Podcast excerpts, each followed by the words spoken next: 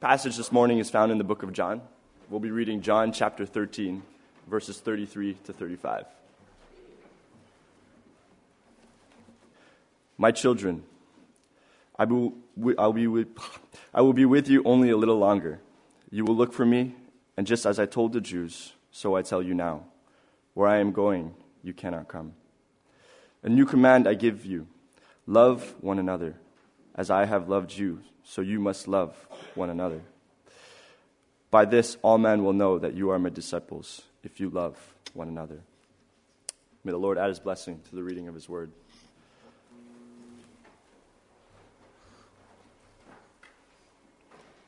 What is the scariest thing that you've ever done?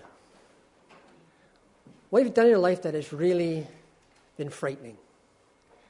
Have you uh, gone skydiving, bungee cord jumping, flying an airplane? Perhaps it's the first time you, you drove your car in winter in Montreal. Or perhaps the really big one, you've had to speak in public. Perhaps just the thought that I may ask somebody to come up here and to speak in public makes you a bit nervous, makes you squirm, uncomfortable. Don't worry, I'm not going to do that. But we all, at some points in our lives, have stepped out, whether ill advised or, or not, but we've done things that frightened us. Perhaps just remembering what you did in the past brings a shudder, makes you squirm a little bit in your chair. Or may bring a smile to your face that you faced a challenge successfully. I mean, leaving Canada at 21 to go to Pakistan must have been frightening. You don't, you don't know what's going to happen, but you know the Lord is with you. For all the times that we have frightened ourselves with choices we've made, there is one that for many of us can be the most frightening of all. It's a decision to say the words, I love you. Some of us find it very hard to say those words, I love you. Because we fear rejection. Because love leaves us vulnerable. Love leaves us wide open because we give ourselves to somebody else. We place our heart in somebody else's hand. And that can be fearful. That can be scary. You may have grown up in a family where love was not easily expressed if at all. You may find that um, it's easier to keep people at arm's length. It's safer not to get too close because no one wants to get hurt. You may find that you're uh, angry or resentful. You don't know why, you just are.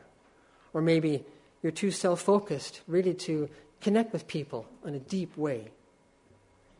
You may even think that you yourselves are unworthy to be loved. And so you avoid the responsibilities that love brings, or the pain of love lost, or the sacrifices that love demands. And yet, incredibly, amazingly to me, despite all the obstacles of our lives, Christ commands his followers, he commands each of you to love one another. We're not only members of one spiritual family, as Pastor Jordan talked about last Sunday in our One Another series. But we're born into God's family through repentance and faith in our Savior, Jesus Christ. But we're to live our lives ordered, structured, by obeying the command to love one another. Now, what does this mean, to love one another? And why would Jesus expect us to do that? Why would he want us to treat each other with love? Is it just an ideal? This is the goal? This is the ideal we're supposed to strive for? Or is it something more? Is it sort of like, listen, do your best, try and be nice to each other, try and get along, try and love each other? Is that what he means when he says love one, one another? Is it really possible? Is it really possible that we can actually love each other? And if it's possible, how can we possibly do that? So this morning, I want you to settle in your seats, open your Bibles to John 13, and I want us to try and figure this out. What does Jesus mean by loving one another? And is it actually possible to do that? To help us understand uh, the larger context in which Jesus said this, I want us to begin by looking at John 13 as a whole. Because I don't think that Jesus, during the Last Supper, kind of as a last minute thought, sort of said in passing, Oh, by the way, guys, love each other. As a, something he just threw out there. No, I think it actually means much more and has a much larger, larger purpose. As you look at John 13, because Joshua read three verses for us this morning, and they fit within this text, in this passage. And he sandwiches this command to love one another in a larger situation. And I think it helps to, for us understand what he's going on about. We know that in the first part of this chapter, verses 4 to 11, Jesus washes the disciples' feet. In fact, the chapter begins with him saying in verse 1 Having loved his own who were in the world, he now showed them the full extent of his love. He demonstrated love by washing the disciples' feet. He was a servant to people he was going to die for. In the next few verses, he is the teacher, and he explains why he washed their feet. What does it mean? In verses 14 and 15. Now that I, your Lord and teacher, have washed your feet, you should also wash one another's feet. Here's this idea of one another again. I have set you an example that you should do as I have done for you. And then Jesus moves to tell his disciples that he's being betrayed. I don't know if any of you have ever been betrayed before, if you saw it coming or not, but if you have, you know how painful it is. Somebody you cared for, you trusted, somebody you've loved, liked, and they do something that betrays you. Extremely painful. And yet, here Jesus not only knows it's going to happen, he knows who is going to do it to him. He knows his betrayer, and he doesn't prevent it.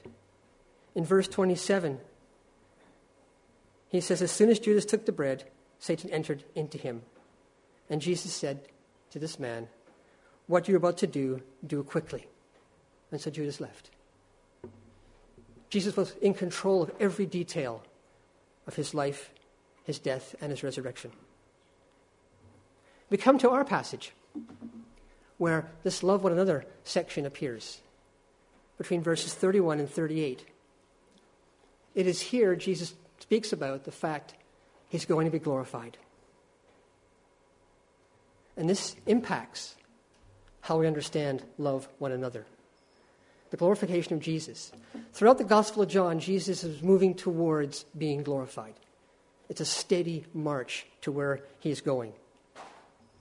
In John 7, 7 39, the text says, Up at that time the Spirit had not been given, since Jesus had not yet been glorified. It was in process of him being glorified. In John 12 23, Jesus says, The hour has come for the man, Son of Man, to be glorified. He's anticipating his glorification. And now, in verse 31 and 32 of our passage, after Judas had left, Jesus says, Now is the Son of Man glorified, and God is glorified in him. If God is glorified in him, God will glorify the Son in himself and will glorify him, that is Jesus, at once. No longer is he waiting to be glorified, it's happening now. In fact, in the NASB translation, it says he will glorify him immediately. You see, the glorification of Jesus is the cross.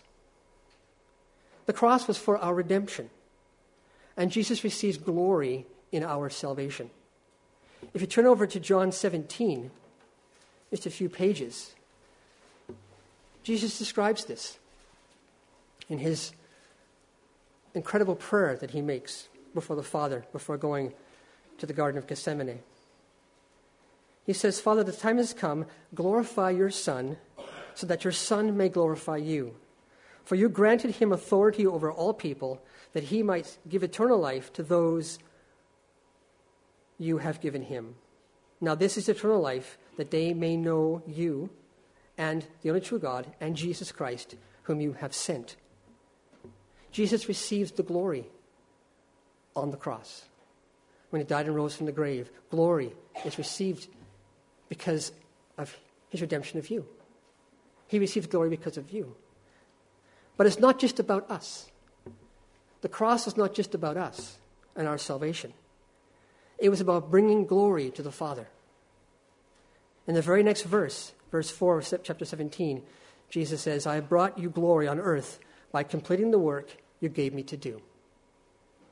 Everything Jesus said and did while walking on the earth was to bring glory to the Father. The ultimate act of obedience and love to the Father was going to the cross. Why? Because the Father loves you. Because Jesus loves you. That's in part why he went to the cross. For his glory, and his glory is manifested in each of us who know him. And so God, in verse uh, 5 of chapter 7, 17, sorry, and now, Father, glorify me in your presence with the glory I had with you before the world began. What did Jesus do before he came to the earth? He was in glory with the Father. He set that aside in obedience and love to come here to redeem us and to receive glory and to give glory to the Father and receive glory from the Father. And within 24 hours of saying these words, he was on the cross. He was dead. Within three days, Jesus had risen to life. What he said was true. The Father will glorify me immediately and at once. It happened quickly. All to glorify the Lord. And then Jesus, after saying that, says in verse 33 of chapter 13 My children, a term of endearment, my closest friends, I will be with you only a little longer. You will look for me, and I told the Jews, so I tell you now, where I'm going, you cannot come. Remember, the disciples did not know what was going to happen. It was Passover. They had their feet washed, they had the supper, and Jesus makes this announcement I'm leaving. And then, curiously, he makes this comment A new commandment I give you love one another. And it's as if, you know, if you took these two verses out, verses 34 and 35, if us temporarily take them out of the passage, you can go from verse 33 right to verse 36, and you wouldn't even notice that Jesus had spoken about love one another. Where I'm going, you cannot come. Verse 36. Simon Peter asked him, Lord, where are you going? You see, Peter only heard that Jesus was leaving. Peter loved our Savior. Jesus had transformed his life. Peter had left everything to follow him. He left his family, his friends, he left his business, his home, he left security, he left comfort, all to follow Jesus, the Messiah. He found the Messiah. What else is there? I follow the Messiah. For three years, three and a half years, he followed him. And now Jesus is saying, I'm leaving and you can't come with me. And of course, Peter, he asks the question, Where are you going? Where, where, are you going, Lord? And Jesus says, Where I'm going, in verse 36, you cannot follow me now, but you will follow me later. Where was Jesus going? He was going to his death. And Peter didn't understand that. Nobody did. And Peter asked again, Well, Lord, why can't I follow you now? I don't want to follow later. I want to follow now. Where are you going? I don't know what's going on. I want to follow you. Why can't I follow you? I'll even lay down my life for you. And Jesus, how did he answer him in verse 38? Will you really lay down your life for me? I tell you the truth, before the rooster crows, you will disown me three times. It was not that Peter didn't love Jesus. Oh, he loved Jesus. It was that he lacked the capacity to love Jesus more than his own personal life. When that moment came, self preservation kicked in. Normal human reaction. In fact, the, none of the disciples were ready to follow Jesus to where he was going to his death on the cross. And it wasn't only until after the resurrection, after Pentecost, after the Holy Spirit transformed these men, were they able to say and behave in a way that said, I will follow Jesus with my life until death. And we know tradition tells us Peter died crucified upside down on an upside down cross. He did follow Jesus later. That tells us something about our passage this morning on love one another. This little passage that he puts in the middle of this story of him leaving, that it can be skipped. In fact, many Bibles uh, put a heading over this passage of 31 to 38 saying, Peter, or Jesus predicts Peter's betrayal. And yet, for me, the betrayal is, is, uh, is important. But even more important are these two verses in 34 and 35 about loving one another. Because this is the second way that Jesus receives glory, not just on the cross, but in us, in how we love one another. This brings glory to Jesus. Jesus is glorified in how we treat each other. And so he gives a command in verse 34 it's a command to love one another. Now, if Jesus says, A new command I give you, you should ask yourself, well, what was the old command? What was the old command that he gave us? And why is this one new? Well, the old command is in Leviticus 19:18. And it says, "Do not seek revenge or bear a grudge against anyone among your people, but love your neighbor as yourself. I am the Lord."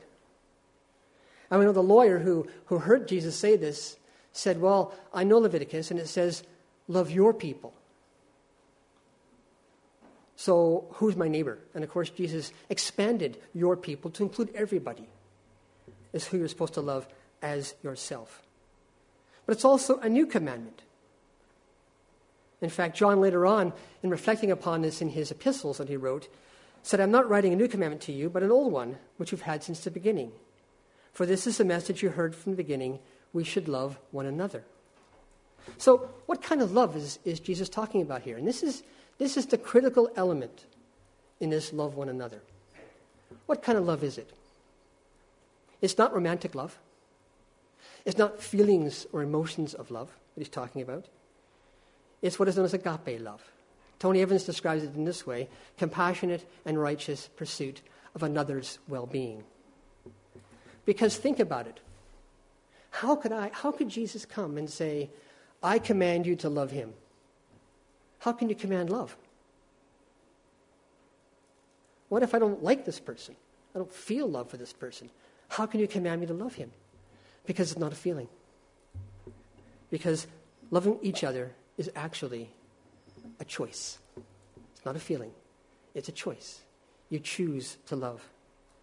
Because a biblical love is a choice to do good for another person, regardless of our feelings. And it's the very reason why we can love our enemies. I don't like my enemy. He wants to do something bad to me. I'm supposed to love him. I don't feel loving him, Lord. And the Lord says, That's not what I'm asking to do. I'm asking to love him for making a choice to seek that person's best. That's what love means. And so, in this sense, this is a new commandment. You know, all of us most all of us, I think, have, have held a baby in our arms. We've seen children in the playground, uh, parents who are expecting their child. Love that child. I've never seen the child. That child has done nothing worthy of love. But I choose to love my child. My child may be the worst person imaginable.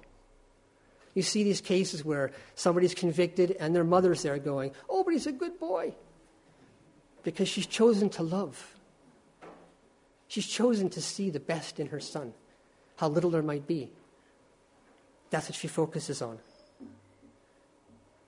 And so, this new source, this new command, what makes this new is we move from love your neighbor as yourself to love your neighbor as Jesus loves you. Because people always say, well, I don't love myself, therefore I don't have to love people, right? When Jesus says, no, you're supposed to love one another because I have loved you with the same love that I have given to you. You're to pass on, empowered by me to others. So the command to love. But we also have, in verse 34, Jesus continues As I have loved you, so you must love one another. So he gives the statement love one another, and he tells us how we're supposed to do it. We love each other as Jesus loved us. Well, he becomes the very source of our love. He becomes the one who fills us with the capacity and the ability to love. You know, you may have conflict with people in your life family members, spouse, people at work. You may have conflict with people in this church. And you may sit there and say, You don't know what they did to me. Three years ago, they said this or did this. And now you're telling me I'm supposed to love them? Well, I'm doing my best, but it's not going to happen. I've tried, and it's just not working, and I've given up. And Jesus says, Love them as I have loved you.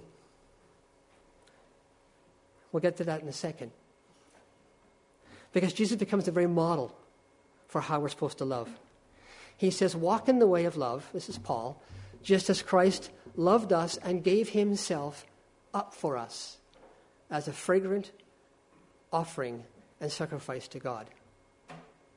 Love is giving yourself up for somebody. You know, if I'm in love with somebody and my emotions are engaged, you don't need to tell me to love that person.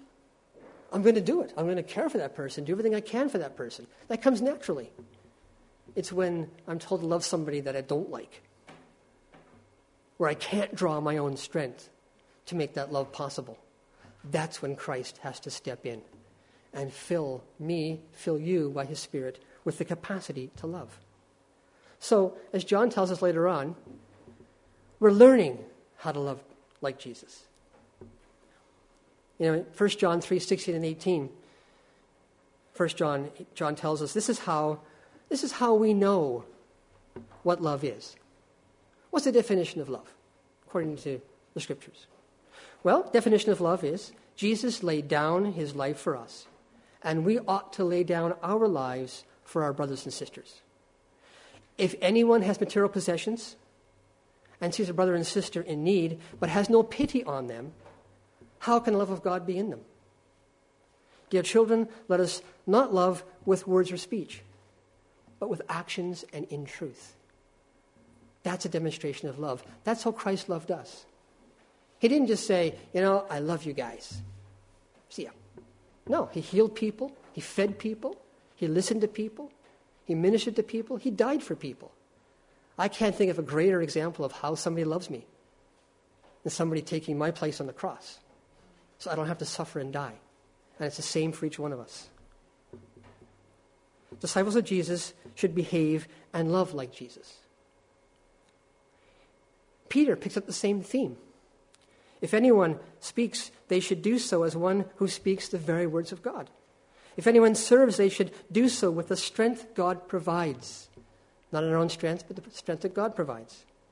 So that all things so that in all things God may be praised through Jesus Christ. To him be the glory, the power forever and ever. Again, how we connect with God vertically affects our relationships horizontally, and how we connect with each other in love brings glory to God. And the ultimate example of this, because I have here loving the unlovable. In Romans 5 8, it says, God demonstrates his love toward us in that while we were yet sinners, Christ died for us. We don't have to be perfect for God to love us. God has already chosen to love you. He's already chosen you to die for. And He's chosen you to live for Him and to love through Him. And I picture it like this like a reservoir. A reservoir does what? It dams up the water, then releases that water at specific times. We have to dip into Christ's love, access His love in our own hearts, and then we give it. So it doesn't come from us. That's how you can love your enemies. That's how you can love people you don't love. That's how you can love yourself by drawing upon what Christ has done as He fills you with His own love. So we're commanded to love, and our source of that love is Christ's love. We come to the final part the commitment to love in verse 35. By this, by what? By the fact that you're loving each other. By this, all men will know that you are my disciples if you love one another. I mean, in the space of two verses, he said, Love one another three times. In John, after this, he says it a half dozen more times. Over and over again, he says, Love one another. You know why? It doesn't come automatic to us. It's a challenge to do that. And so there's a result of loving, and that's it brings glory to God. It also brings an ex- external testimony to those outside. Because Jesus says, All men will know that you belong to me. You know, it doesn't take very long to, uh, to watch commercials or to hear people talk or to hear songs or to watch a movie to see that the world longs to be loved. We all want to be loved. We all seek love, acceptance. That's how God designed us. He put us within our very essence. We need to have love in our lives. When the church is loving one another in the power of Christ as an act of a choice, that's what the world wants. That's what the world sees. When people come to this church, they should see that. When they talk to people, they should say, wow, you know, people in this church, they really love each other. This is a family, not just in word. But they're actually demonstrating that. That glorifies Jesus. Because that's something only He can do in our midst. It's only what He can do in our lives. Because it's experiencing love and not just talking about it. It also acts as an internal testimony to yourself. You know you belong to Jesus because you love. We know that we have passed from death to life because we love one another. 1 John 3:14. And also he says later on in that epistle, dear friends, since God so loved us, we also ought to love one another. No one has ever seen God, but if we love one another, God lives in us, and his love is made complete in us. We can't see God. All we can see is God's presence through love in his people. And again, that's because we cannot love on our own strength. It must come from Christ filling us with that love. And so we experience God's care and love through each other. That's how we experience God's love. And by love, we build each other up in the faith. And I love this picture. Little boy can't get up. Who helps him up? His mom. Well, who else helps him up? The puppies. It doesn't matter if you have much to give or little to give, much love to give or little love to give. You give what you can in Christ. Sometimes a simple hug is all that's required, a handshake, that's all that's needed. An acknowledgement of your presence is a way to say, I recognize you're here. I appreciate you. So, where do we go from here? Why do we love one another? Well, because it's a command. It's a choice that we make to care. It's not based upon how we feel, but it's a choice that we make. How do we love? Well, it's based upon Christ's love in us, filling us with that capacity. It's learning to love like Jesus. And it's a commitment to love brings glory to Jesus, both externally in the world and internally in our own hearts, that we testify to ourselves. You know, I belong to Jesus because I'm living like him. I don't even feel like doing that today, but God has given me that capacity and ability to do that. So, where do we go? As you're stepping out now into the world, back to life outside of these walls, what are we supposed to do? How do we express love for one another? How do we obey this command that Jesus gave, which was not a random comment? It was something that he gave to us at the Lord's Supper to love one another. Well, it's the command to love. We must love one another. That begins now. In all honesty, you might be sitting there, you might be saying, you know, I, I hear what you're saying. I agree with what, what you're talking about. But you don't know my life. And I struggle to love other people. Um, I struggle to love myself. That could be something that's part of your, your background that God has saved you from. You know, are there any obstacles in your life that are, are preventing you from loving people, from making that choice? Are there any fears that, uh, that come up right away when I even talk about this topic? If so, after we finish the service, I invite you to come to the front. Uh, Pastor Jordan and I will pray for anybody who, uh, who senses, you know, I want to love, but there's things in the way to do that. And I, and I want to talk to the Lord about it. And we'll pray for you and with you. For Christ's love is the source of all that we give. He saved you and He changed you and He transformed you. And it's also a commitment to love.